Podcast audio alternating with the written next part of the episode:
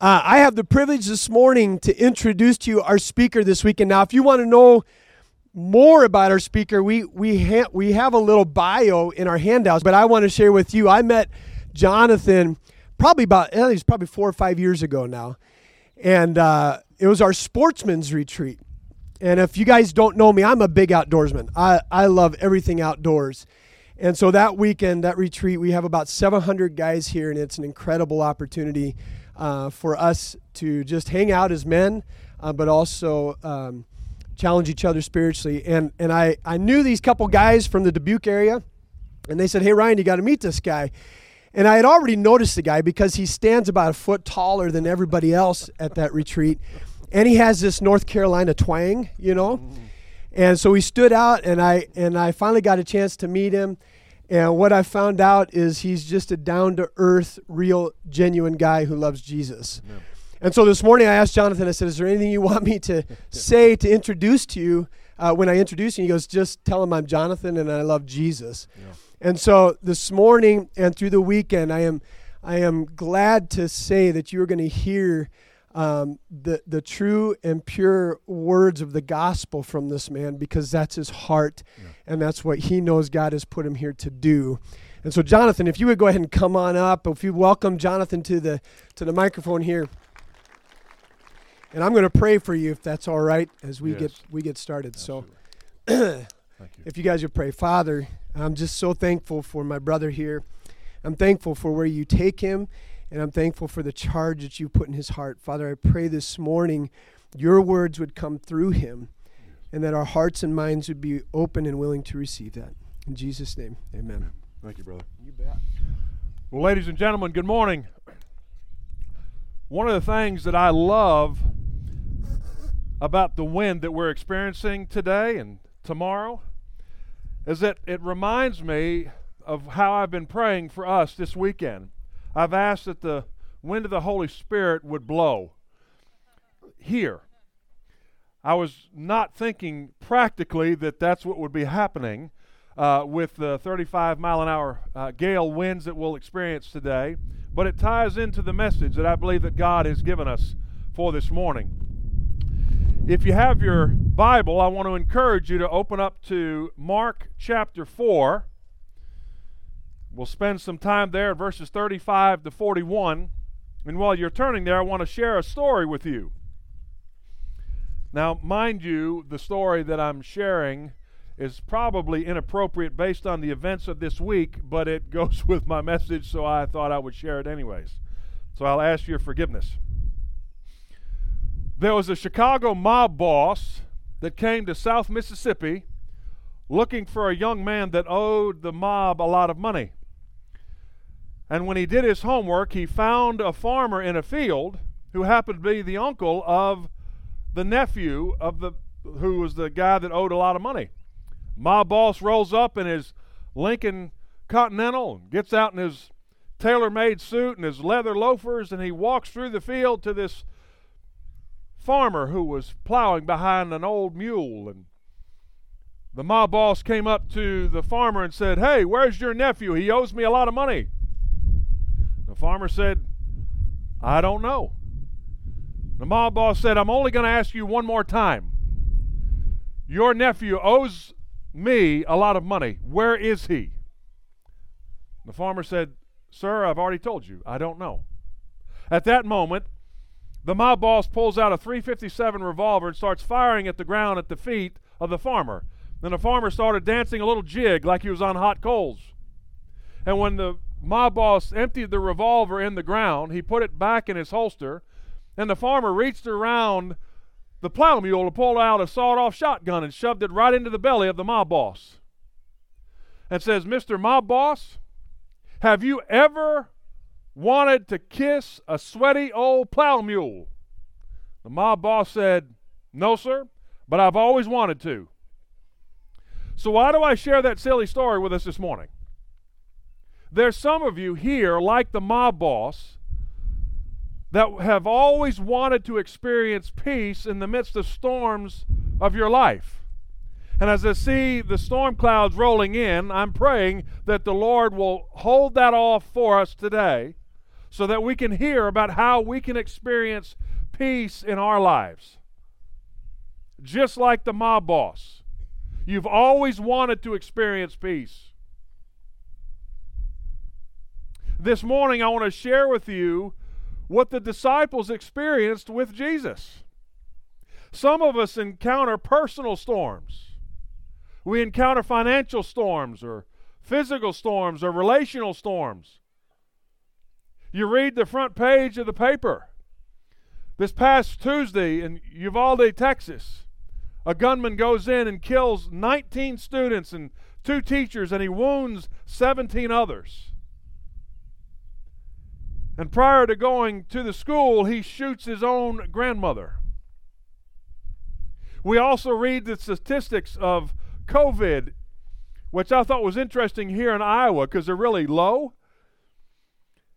But over 800,000 cases of COVID with over 9,500 deaths.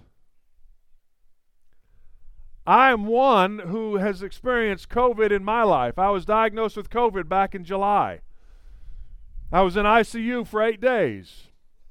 I was supposed to be here Labor Day. Through COVID, the Lord shut that door and opened a door for me to be here with y'all today. We also look at the national gas price average $4.60 a gallon. I thought, I'm coming to Iowa. The gas is going to be cheaper. I filled up the car in Dubuque, and I thought I should have walked. But then we see here in Iowa specifically, in the state of Iowa, three of the top leading causes of death heart disease, accidents, and cancer. Maybe some of y'all have experienced the loss of a loved one this past year. Maybe some of you have experienced the loss of a job. Maybe some of you have experienced the loss of your home or your farmland. Maybe you've lost a friend. But God understands loss too. And where is the Lord in the midst of that storm in your life, He's right there with you. When I flew from Raleigh to Chicago, I was sitting beside a man. When I got on the plane, he looked at me, said, Why is it that every flight that I have, I get stuck beside the biggest guy on the plane? And he said, How big are you? And I said, Well, I'm six nine. He laughed. He said, Well, I haven't sat beside anybody that big. And then he asked if I played ball. And then we get into that conversation. And one thing led to another. And I shared the gospel with him. And he said, Jonathan, I'm in a really dark place. I needed to hear this. And I said, Coach, what's going on? He said, My wife of 40 years just died of cancer. And my grandson, at the age of 13, was in a gymnasium with friends of his, and he fell from the balcony to the basketball court and died. That was in February. And he comes to the Indianapolis 500 every Memorial Day weekend with a group of guys that he's done that for years. He says, I love fast cars. He said, But Jonathan, I can't outrun the darkness that I'm experiencing. So I believe one of the reasons why the Lord allowed me to have COVID to miss the Labor Day weekend camp here was to get on a flight from Raleigh to Chicago to share the hope that I have in Jesus Christ with Coach Jim Collins.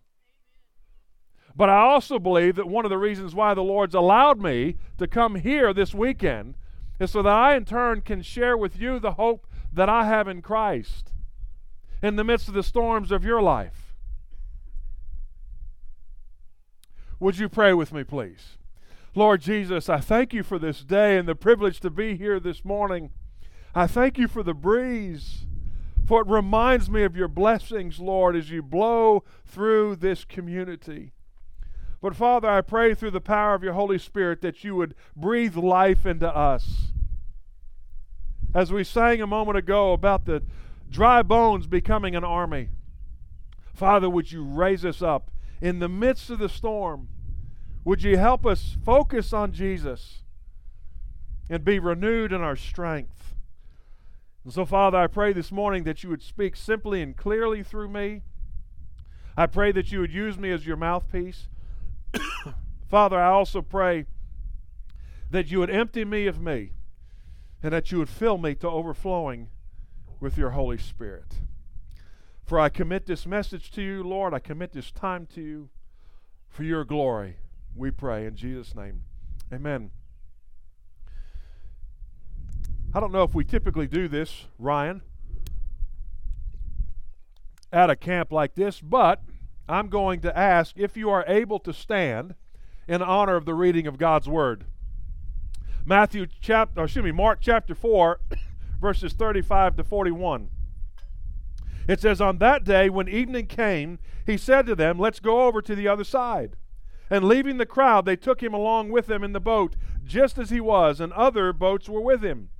And there arose a fierce gale of wind, and the waves were breaking over the boat, so much that the boat was already filling up.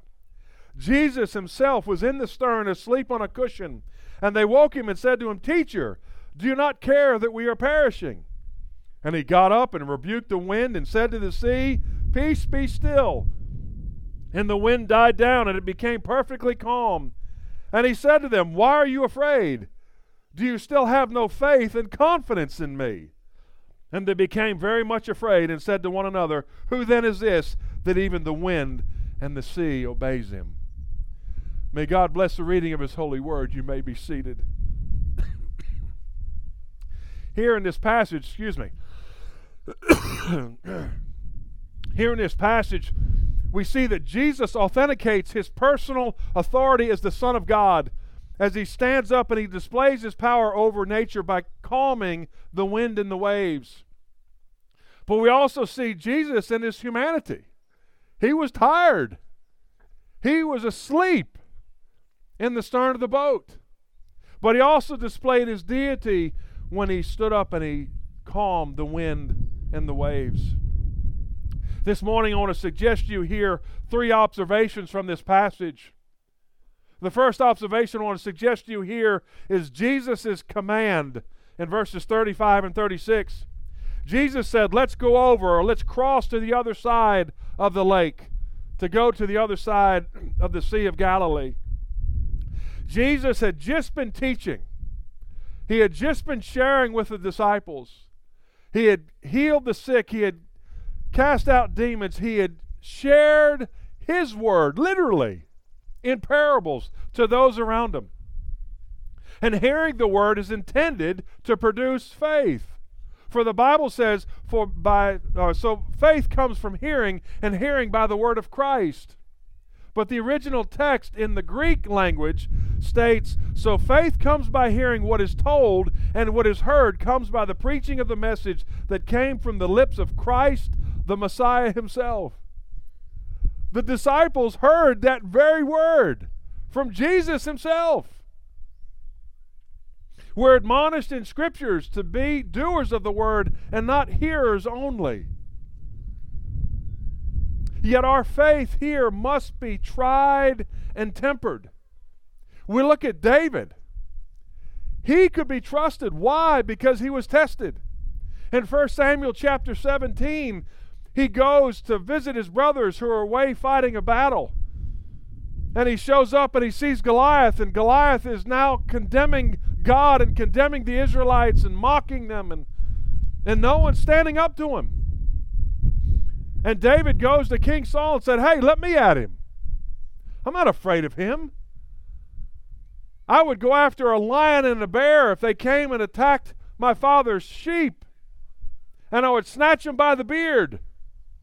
Now, I don't know about you, but if you have a beard that's right next to your teeth, I'm not going that close to a lion or a bear. I'll stand off about 400 yards and drop him with a shot right between the eyes. But David said, Hey, I have confidence. I have no fear. God has gone before me, and He's going to give me the victory over this giant. And so what happened? David slung a stone and struck the Philistine, knocked him down, and then he took the Philistine's own sword and cut his head off. That's what God promises when we step out in simple faith and obedience to the command that God has given us. David was able to be te- uh, trusted. Why? Because he had been tested.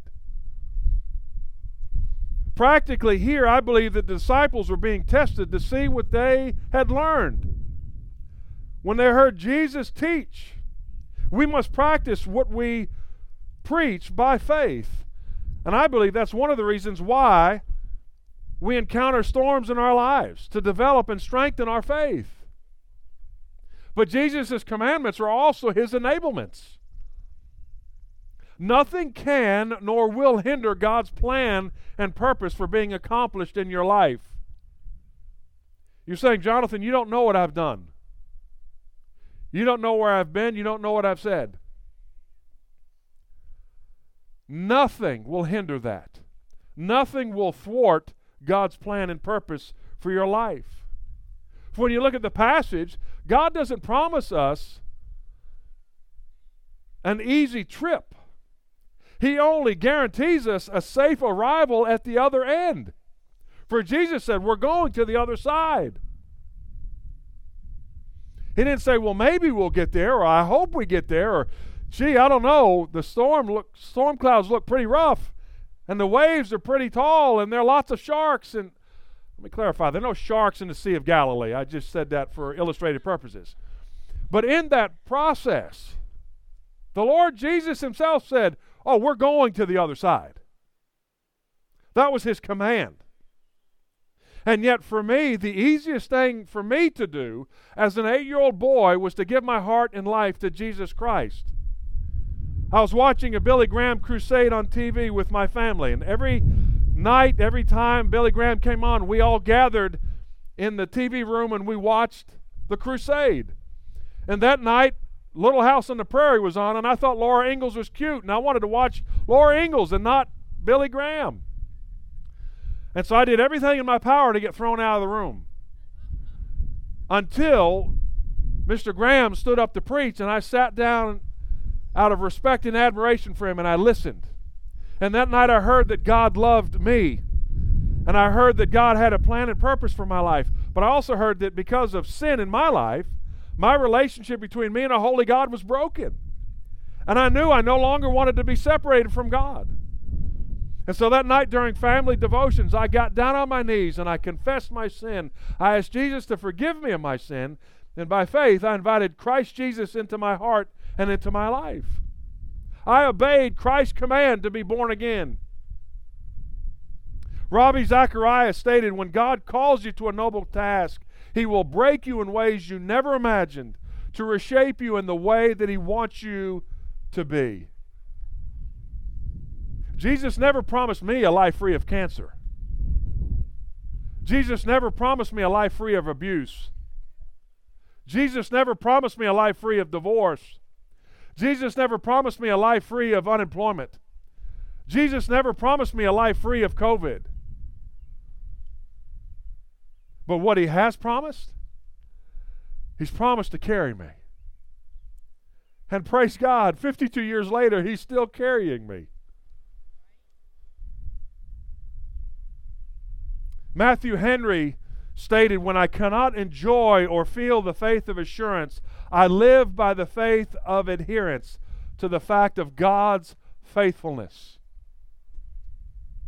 What has God commanded you to do? How have you responded to God's command in your life? The Great Commission in Matthew 28 says, As you are going, go make disciples.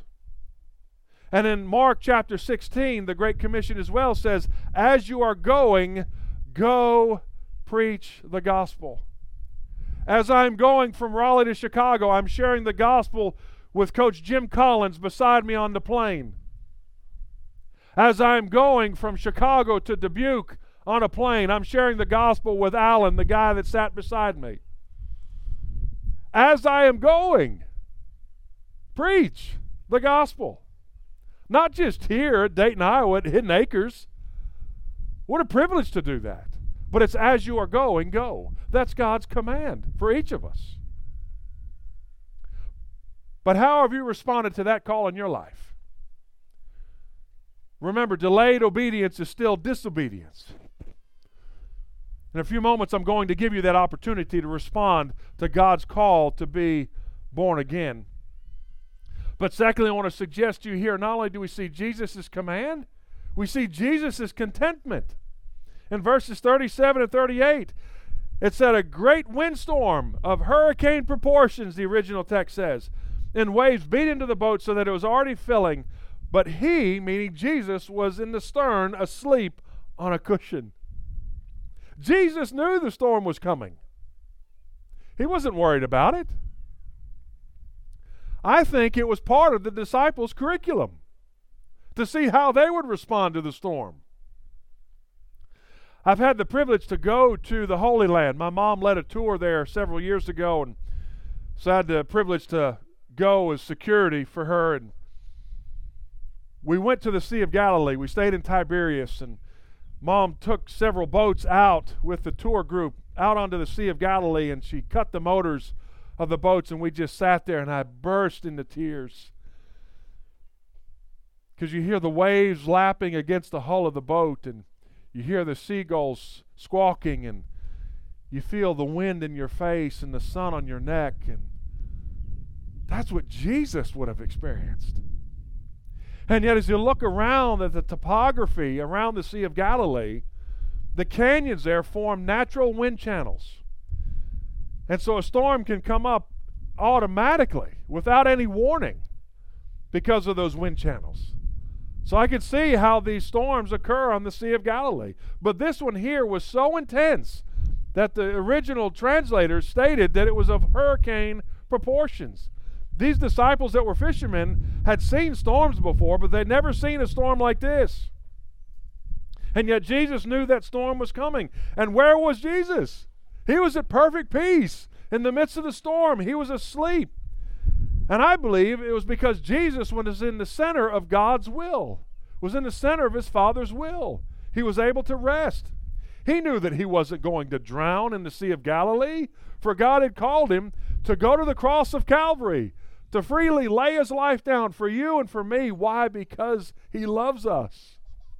Oh, but he also knew that God would raise him from the dead three days later so that you and I can know and serve and love a risen Christ. Jesus could sleep in the bow of the boat because he was secure in God's will. David proclaimed in Psalm chapter 4 Verse 8, he says, In peace I will both lie down and sleep, for you alone, O Lord, make me dwell in safety. Jesus can be trusted in the midst of the storms of our lives. And the way to peace and victory in our life is to accept every circumstance, every trial as straight from the hand of God. When I was diagnosed with COVID last July,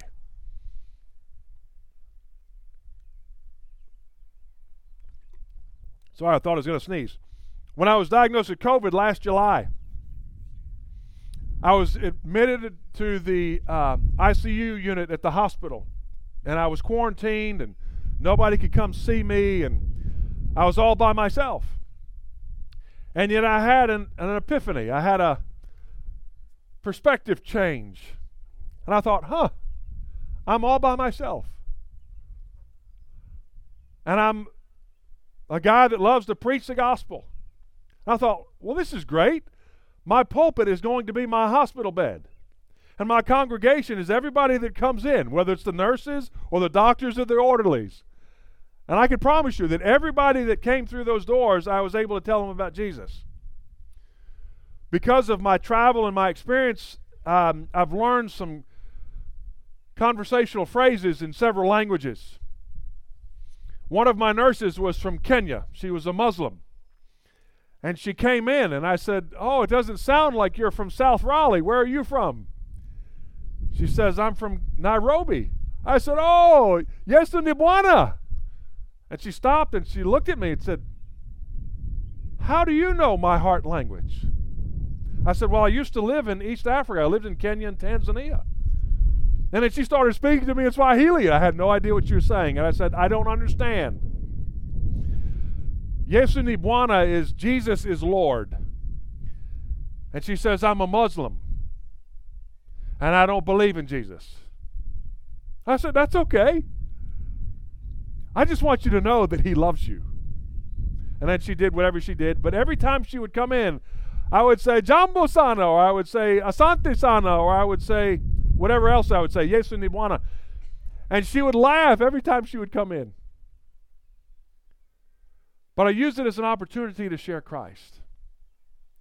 They would come in every two hours to wake me up, to check my vitals, to change fluids, and whatever else they would do. So if you ever go into the hospital, it's not a place of rest. So at two in the morning, I felt like the Holy Spirit said, Jonathan, you need to sit up. And so when Donna, my nurse, came in, I sat up and she said, Jonathan, I'm only going to be here for a moment. You don't have to sit up. I said, No, that's okay. And I said, Donna, what's the highlight of your week? She said, I don't have one. She said, I'm afraid that I'm going to lose my job. I'm afraid I'm going to get sick and die.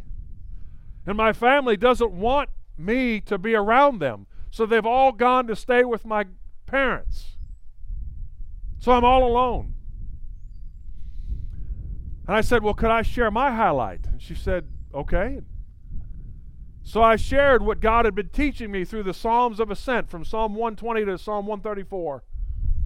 Psalm 121 says, I look unto the heavens from whence, or I look unto the hills from whence cometh my strength? My strength comes from the maker of heaven and earth. I said, That's where my focus is. It's on Jesus. And she sat down and she said, Jonathan, don't you understand that you could die? I said, Sure. I said, When I die, I'm going to be in heaven with Jesus. But if I live, I just want you to know that Jesus loves you. Two hours later, I had the privilege to lead Donna to Christ. Why do I share that? In the midst of my storm, my focus was on Jesus. My contentment was in who Christ is. Jesus is the great physician and the master healer. And yet, if he chooses not to heal me, great, I get to go be with Jesus. Paul was able to pen in Philippians chapter 1, verse 21 For me to live as Christ, to die as gain. He knew that his call in his life was to go to Rome to preach the gospel with Caesar himself. But Paul also knew that that meant death. And in his mind, Caesar, you can cut my head off. I'll go be with Jesus. But Caesar, if you let me live, I'm going to tell you about Jesus. It's a win win. That doesn't mean that I wasn't hyper vigilant about the research and the homework that I was doing on my condition so that I could question the doctors and challenge them in their procedure. I'm at 64% lung capacity. My legs are starting to quiver, which means they're going to cramp here in a moment because they're screaming for oxygen. But I can promise you, with the 64% capacity that I have and the oxygen I have, I want you to know about Jesus. And Jesus is in the storm with you. Jesus Christ is no security against the storms of life, but He is perfect security in the storms of life. Let me state that again. Jesus Christ is no security against the storms of this life, but He is perfect security in the storm. My mom was diagnosed with cancer three years ago, and as I've watched her go through surgery and through treatments and through rehab, she's been the picture of contentment. She's not missed one day of spending time in God's Word. And I believe through those three years, this she has been a picture of contentment in the midst of her storm because she's looked to the Lord for help. Charles Spurgeon stated, Delayed answers to prayer are not only trials of faith, but they also give us opportunities to honor God through our steadfast confidence in Him, even when facing the apparent denial of our requests. But I want to point out something to you here. What causes storms in our lives? Sometimes, like Jonah, it's from our disobedience. But when we look at the disciples here, they encountered a storm in their life in their obedience. Jesus said, Let's go to the other side. So they went with Jesus to the other side. And they still experienced the storm.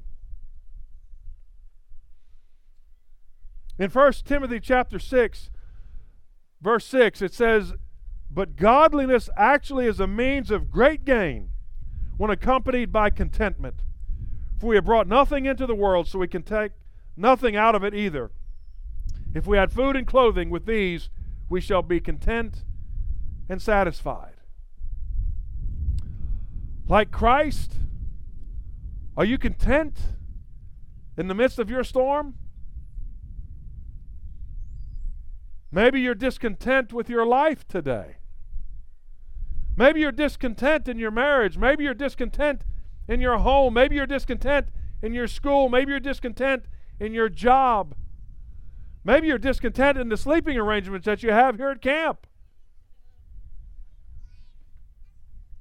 Then give your heart to Jesus. Give your hurts to Christ. Give your hopes to Christ.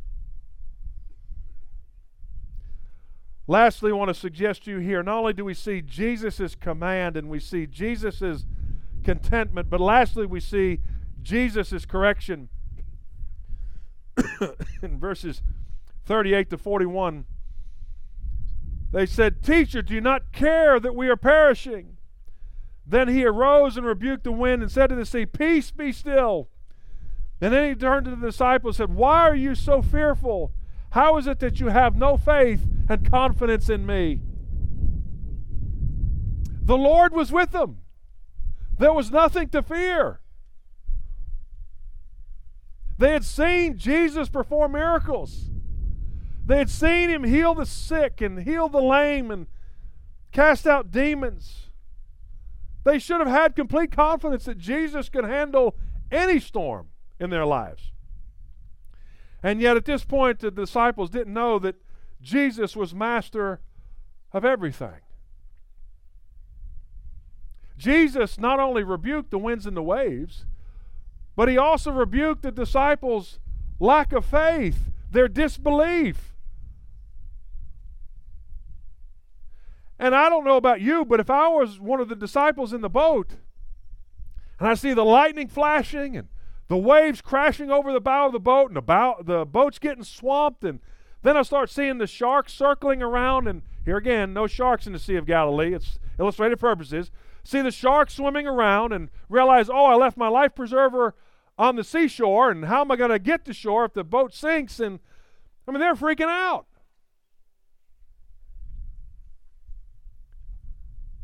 And the problem I believe is that they failed to look at Jesus.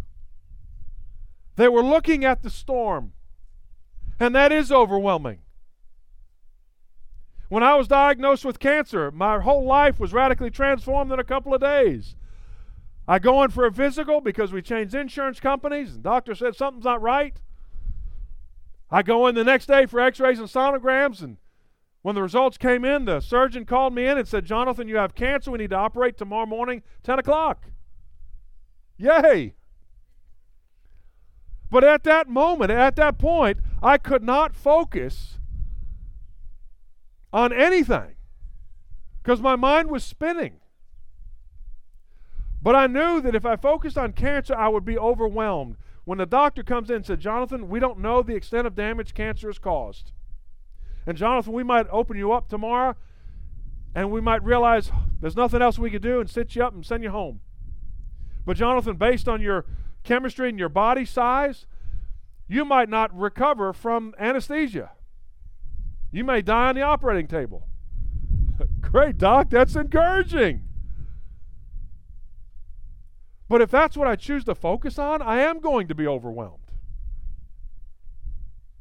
And that morning on March 6, 1998, as I spent time in devotions in pre op, waiting to go into surgery, the Lord was very clear and He made it very evident. Through His Word, He said, Jonathan, I've gone before you and prepared the way. Though you stumble, you won't fall. Why? Because I'll uphold you with a mighty right hand. He also said, Many of the afflictions of the righteous, but the Lord delivers them out of them all. I didn't need to be a rocket scientist to know that Jesus is speaking to me and letting me know, Jonathan, I understand. I know your concerns. And I understand you're in a storm, but Jonathan, I want you to know that I'm here with you. And so I was able to go into surgery, no worries. Come out of surgery, and I have issues today because of the treatments that affected my liver and kidneys. I also have issues today because of COVID with my lungs. But where's Jesus? He's right there with me. And yet, for the disciples, they had Jesus right there with them. And they didn't look at him, they didn't look to him, they didn't find him. They heard Jesus teach the scriptures. They saw him perform great miracles, and yet they still had no faith, and their unbelief caused them to fear. And their fear caused them to question the Lord. Lord, you not even care? We're going to drown and we're going to die. That's a lie. Just look at the cross. Heard a Bible teacher years ago, Dr. Alan Redpath. He asked the question, What is it that God expects from you and me? I thought, Well, I need to read my Bible and go to church. He asked the question again, What is it that God ex- really expects from you and me? And I guess, well, I need to share my faith and I need to pray. I'm also going to pray that the Lord holds that thunder and lightning off. And then he said, You know what God really expects? He expects failure. Oh, man, I can meet that expectation. And yet he goes on and says, But he's given us the Holy Spirit whereby we should never fail if we yield our lives to the Lordship of Jesus Christ. Where do I fail?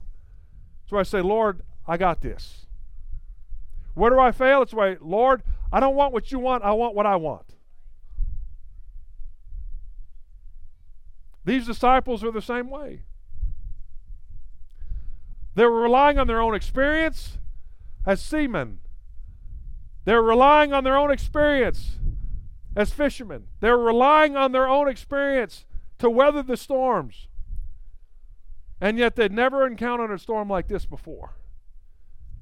And they were thrown out of their comfort zone. And they were looking to themselves for peace, and they could find no peace. And then they were looking at the Prince of Peace, but they didn't acknowledge that yet. And they said, Do you not even care? And that's what the enemy does. The scripture is very clear. The enemy comes to steal, kill, and destroy. He's the great deceiver. And he's told you, he's told me that God doesn't love you. Why? Because your wife left you. The Lord told you, or he tells me, that God doesn't care about you. You've lost your farm. The Lord, or uh, the world tells you, God doesn't even know you exist. And yet you believe that because you were diagnosed with COVID. And yet, here, the correction is look to the cross. The Bible says that he that knew no sin became sin for us. He died on the cross of Calvary. Martin Luther called that the great exchange. That Jesus left the glories of heaven and he came to this earth to die on the cross for you and me. The Bible says that God demonstrates or clearly proves his own love for us in this. While we were still sinners, Christ died for us. That's what Jesus has done for you and me. And so, one of the ways I want to encourage you this weekend is to help correct your focus. What a great opportunity to get away from work and to come be together as a family, to play shuffleboard and to go fishing and to ride your bikes and to grill hot dogs and s'mores and what a blessing that is. But I pray in the midst of this weekend that you'll spend time as a family putting your focus back on Christ. And that He in turn will be the anchor in the midst of the storms of life. And we're all either going to experience a storm in our lives, either we're going to go into one, we're in one now, or we're coming out of one. But where is Jesus in the midst of all that? He is in it with us. The book of Hebrews, in Hebrews chapter 3, verse 12, states, See to it, brothers, that none of you has a sinful, unbelieving heart that turns away from the living God. That's what Jesus was correcting the disciples. They had no faith, they had no confidence in Jesus and that He would do what He said He would do. Are you like the faithless disciples who cried out to the Lord, Don't you care? I'll close with this story. In 66 BC, the Roman general Pompey conquered King Tigranes in Armenia. And Tigranes was captured by the Roman legions. And Pompey wanted to make an example of Armenia to the rest of the world. Excuse me. And he said, When you capture Tigranes and his family, I want you to bring them before me so I can behead them. When the great Pompey rode up with his Roman legions, Tigranes and his family were there, ready to be executed. And historians say that when the great Pompey rode up, Tigranes ran and fell at the feet of the great Pompey and begged for mercy. And he said, Oh, great Pompey, have mercy on my wife and family. Please let them go free. Take my life instead. And historians say that the great Pompey was so moved with compassion that he released Tigranes and his family and withdrew his Roman legions from Armenia. And as the great Pompey was riding away, Tigranes turned to his wife and said, What did you think of the great Pompey? And she said, How could I even look at the great Pompey when my eyes are fixed on the one willing to die for me? And so that's my question here for you today. In the midst of your storm, maybe in the midst of your calm, are your eyes fixed on the one that was willing to die for you? His name is Jesus. I had a privilege yesterday. I had breakfast with a couple that had recently been married, and they came in from Chicago to Dubuque to have uh, their um, part of a wedding party. And so I met them for breakfast and just was checking in with them and seeing how their marriage is doing and see how they're doing personally and how I could encourage them. And they're going through a rough spell. And so I drew an illustration for them, a triangle. It's the relationship triangle. So you had Chris on one side and Kaz on the other, and Jesus at the top. That's the triangle. And relationally, as you grow closer to the Lord, you grow closer to each other. One of the challenges that we all face in life is that we have a tendency to lose focus of the Lord and we start focusing on each other. And that's what's happening in this couple's life. They're looking to each other to make each other happy. And yet, when that person is not making them happy, then they start building up a wall and start being nasty. Well, you said this. Well, I don't like that. Well, you leave your clothes on the floor and you don't put your dishes in the dishwasher, whatever the case is, and going back and forth, back and forth. And they start going this way. And so I turned to him and said, But you have a choice. You can choose to look at the others through the eyes of Christ, thus exalting Christ to the rightful place in your relationship. But then God will give you the eyes to see and the ears to hear the needs of those around you. And then you'll realize that they're not the enemy. So maybe that's you today. You're looking at each other to make you happy. You're looking at the next job to make you happy, or the bigger house to make you happy, or the bigger truck to make you happy. And then you realize when you're driving down the road and gas is 460 a gallon, I don't want a truck. I want a horse and buggy. And it doesn't make you happy. But I can promise you, if you look to the Lord, if you spend time in His Word, every day as you spend time on your knees in prayer. That God will speak to you, He will give you His wisdom. to help you make your decisions. He will give you a love for your spouse that you've never had before. And He'll give you strength to endure the storms of life. But how are you going to experience that if your eyes are not focused on Jesus? And that's where Jesus rebuked the disciples' lack of faith. So, my encouragement to you today is as you go about the activities with your family, that you would choose to look at Jesus, the author and finisher of our faith.